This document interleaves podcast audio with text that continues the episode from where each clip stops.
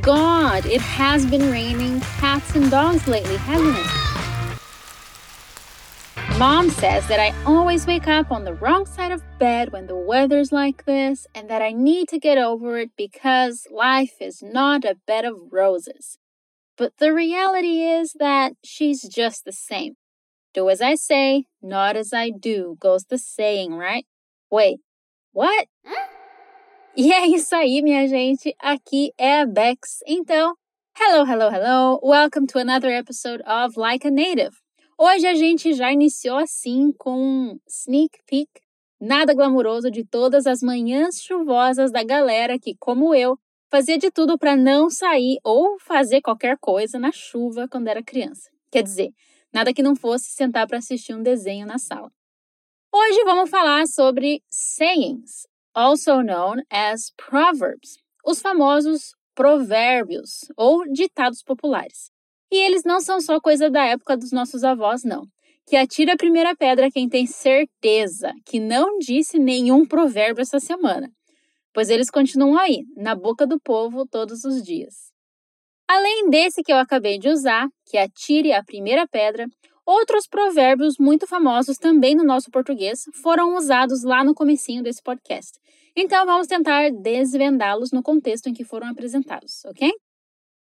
Oh, and by the way, o atire a primeira pedra também tem equivalente em inglês. Ele vem diretamente da Bíblia e sua forma completa é Let he who has not sinned cast the first stone. Traduzido diretamente para que aquele sem pecado atire a primeira pedra aludindo ao hábito que os antigos tinham de punir os pecadores através de apedrejamentos. Not cool, guys, not cool. But you know what is cool? Conhecer a cultura de outros países e treinar seu inglês com os melhores professores. Então, acompanhe também os nossos outros conteúdos no nosso Spotify e nas outras plataformas como o nosso Instagram, arroba Inglês, ou o nosso portal fluencytv.com. Você pode encontrar todos esses links na descrição desse vídeo logo aqui embaixo. But back to the rainy morning. Vamos começar destrinchando o Oh God, it has been raining cats and dogs lately. Well, cute pets are certainly not falling from the sky, so what does that mean? A gente usa esse provérbio quando está chovendo muito, ou muito mais do que o normal. O equivalente em português seria está chovendo canivetes, que se você parar para analisar também não faz sentido nenhum, né? Can you imagine the damage if switchblades actually rain down from the heavens? Nope, I'd rather not, thank you. Ok, tá chovendo canivetes. Repeat. It's raining. Cats and dogs. It's raining cats and dogs. Then we have I always wake up on the wrong side of bed when the weather is like this. Bem, a gente já sabe que está chovendo muito e que o motivo para eu ter acordado do lado errado da cama era a chuva intensa. It makes very little sense when translated literally, But to wake up on the wrong side of bed é o equivalente a acordar com o pé esquerdo, né? De mau humor. I hate cold, rainy weather, so that's something that makes me start the day on the wrong side of bed. And if someone talks to me before my morning coffee, shoot, my day is ruined. Vamos repetir, come on. To wake up on the wrong side of bed. To wake up on the wrong side of bed.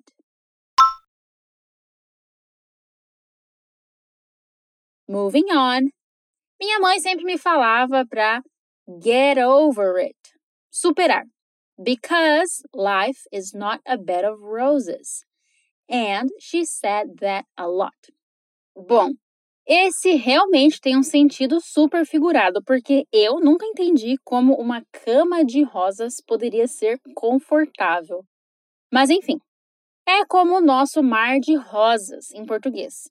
O Bon Jovi tem aquela música famosíssima que diz: I wanna lay you down on a bed of roses. Em tradução literal, a gente pode pensar: que história é essa de deitar ela numa cama de rosas? E o que ele realmente quis foi usar essa metáfora para dizer que ele quer que a vida dela seja esse mar de rosas, que não tenha problemas. Mas a vida não é linda e perfumada como uma cama de rosas. So, mom always told me to get over my bad mood, which is funny because she's exactly the same, but let's not tell her that. Love you, mom. Fala junto comigo. Life is not a bed of roses. Life is not a bed of roses.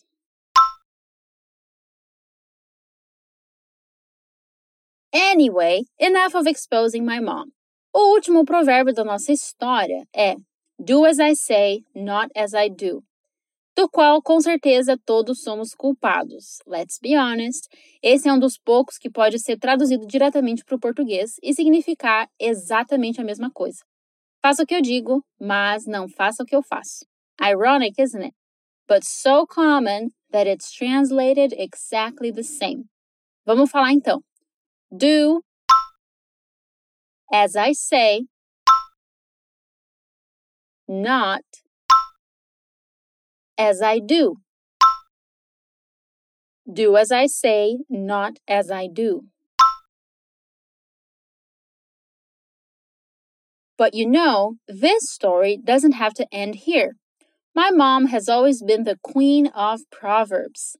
Eu me lembro que era impossível fazer qualquer coisa escondida dela.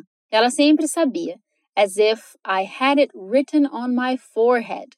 Ela costumava olhar bem no meu olho e só perguntar: What have you done? E mesmo que eu tentasse explicar os meus motivos, que quando eu era adolescente nem sempre tinham muito sentido, ela só dizia: Stop, you're making it worse. You don't have a leg to stand on. I don't have a leg to stand on? Eu não tenho uma perna para me apoiar?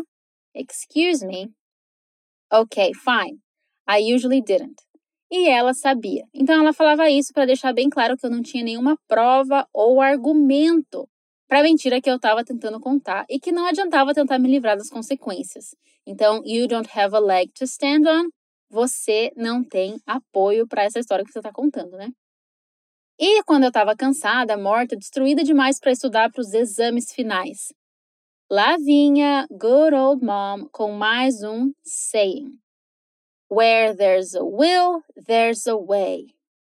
Onde há vontade, há uma maneira. E essa é uma clássica, tem muita mãe que usa essa frase.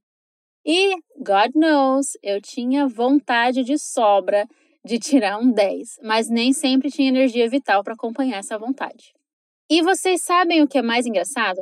Essa mania de provérbios da minha mãe pegou a família inteira. Até hoje eu uso if you snooze, you lose quando meu irmão, parceira ou quem quer que seja chega na cozinha e eu já bebi todo o café. Basicamente, isso se traduz para se cochilar, você perde. Mas no Brasil a gente gosta mesmo de dizer bobeou, dançou, foi para Portugal, perdeu o lugar, ou perdeu o Playboy. Queria cafezinho quente recém-passado? Chega mais cedo na cozinha, meu bem. Vamos falar esse para gravar. Bora repetir. If you snooze, you lose. If you snooze, you lose. So don't be a snoozer e venha para a Fluency Academy. Acesse o nosso portal e se inscreva na nossa lista de espera antes que as vagas acabem. E se quiser ainda mais materiais para expandir o seu conhecimento e estudar inglês ou outros idiomas, acesse nosso portal em www.fluencytv.com. And that's it! E assim termina o nosso episódio de hoje. Espero que tenha gostado e que a minha trip down memory lane tenha te ajudado a compreender um pouco mais sobre provérbios em inglês. Não se esqueça de que você ainda pode conferir esses e outros provérbios no nosso portal, no nosso material extra, que fica na descrição desse podcast. Mas caso você esteja ouvindo por outra plataforma de streaming, é só clicar no link que vai aparecer na descrição. See you next time, take care, bye bye!